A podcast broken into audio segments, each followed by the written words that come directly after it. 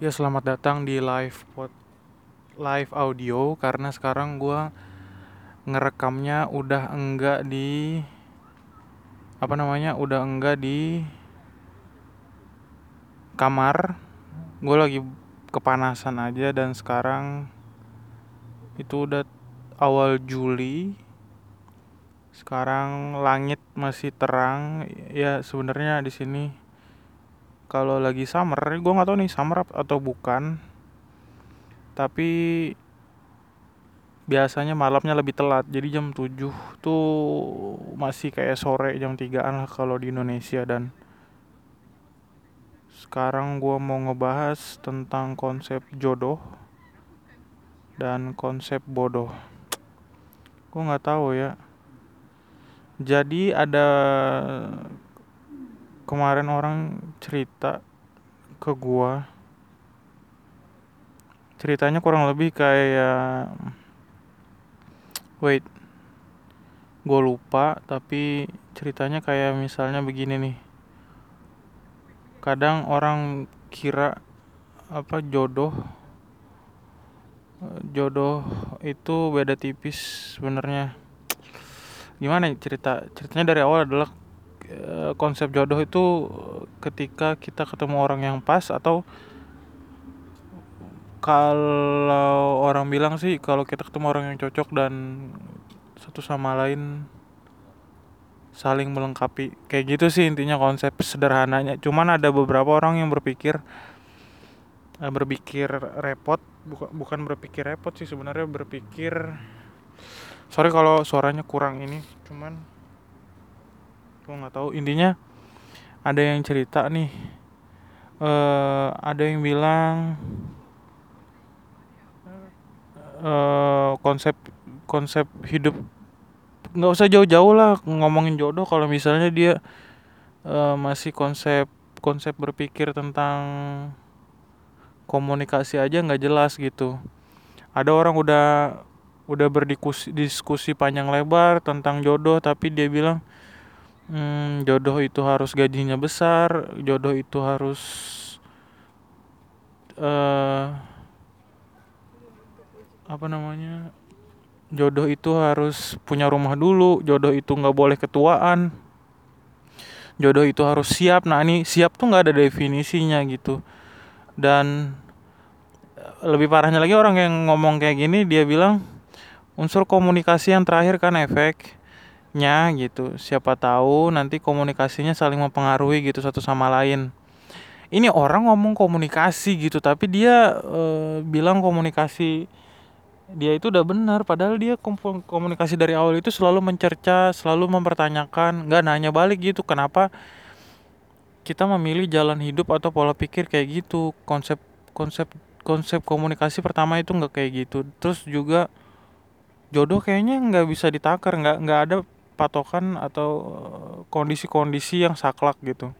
Ada contohnya orang memilih serius tanpa perlu nunggu itu semua gitu, tanpa perlu nunggu umur dewasa mungkin, tanpa nunggu yang kata orang itu siap, tanpa nunggu punya rumah dulu gitu. Jodoh itu kayaknya sesimpel kayak kita tuh saling nerima satu sama lain kayak gitu sih. Makanya sampai sekarang kalau misalnya kalian masih menganggap jodoh itu ketika tentang jodoh itu tentang durasi, mungkin kalian harus mikir lagi gitu. Terus ngapain gitu kan? Kalau jodoh tentang durasi, orang yang enggak pacaran terus tiba-tiba nikah kayaknya aneh gitulah intinya. Terus kalau jodoh tentang durasi juga kayaknya orang mesti pacaran lama terus baru nikah gitu. Kayak gitu ya? Enggak sih kayaknya, kata gue. Orang gak perlu pacaran lama kayaknya menurut gue. Secocok aja, senyamannya aja gitu. Bukan nyaman menurut orang lain, tapi nyaman menurut kita dan orang yang kita pilih gitu. Jadi jangan sampai bodoh karena jodoh yang menurut menurut kita itu adalah tentang durasi gitu. Kadang orang susah bedain tuh jodoh sama bodoh tuh. Kadang orang bilang jodoh itu tentang durasi, enggak. itu bodoh sih, men- bukan bodoh ya bodoh sih sebenarnya, karena dia nggak bisa lihat aspek lain selain waktu yang digunakan untuk memelihara kebodohan itu, bukan kejodohan itu. Karena jodoh itu bukan masalah seberapa lama kita, tapi seberapa cocok kita, seberapa siap kita, seberapa seberapa saling melengkapi sih. Jadi mungkin kurang lebih kayak gitu. Dan masalah komunikasi mungkin untuk yang sering mencerca, menanyakan tentang sesuatu hal tapi sebenarnya mereka nggak berkomunikasi, lebih tepatnya memaksakan pola pikir mereka, uh, pola pikir kita gitu. Kayaknya kita harus mikir lagi, apakah komunikasi kita benar, apakah kita mempertimbangkan isi kepala orang lain atau cuman uh, memikirkan orang mau dengerin kita tanpa tanpa kita mau dengerin orang lain gitu. Komunikasi kan sebenarnya saling mendengar gitu, tapi kalau cuma satu orang yang mau didengar itu bukan bukan komunikasi sebenarnya. Itu lebih kayak uh, kita ngomong sama radio sih, bukan, lebih tepatnya kita nggak dengerin radio tuh. Nah, orang yang nggak nggak nggak tahu komunikasi dua arah tuh biasanya kayak kayak kayak suara di radio tuh. Mereka ngomong aja terus tanpa tahu tuh siapa yang dengerin suara kita gitu, tanpa tahu gimana respon baliknya gitu. Kan yang lebih bagus sebenarnya kayak teleponan sebenarnya. Ada saatnya kita mendengar, ada saatnya kita ngomong, dan sesimpel itu. Biasanya sih kalau ob- obrolan yang komunikasinya kayak gitu tanpa harus mikirin topik berat juga kayaknya bakal ngalir aja sih. Tapi kalau misalnya kalian dari awal udah cuman mau didengar, kasihan yang dengerin omongan kalian sih sebenarnya. Karena gak semua orang betah cuman ngedengerin. Hey, jadi intinya uh, Intinya dari uh, uh, cerita tadi, cerita yang gue gak jelas sebenarnya ngomong apa, karena gue gak fokus sebenarnya di sini. Karena di depan gue, enggak, di sekeliling gue, gue lagi di taman by the way.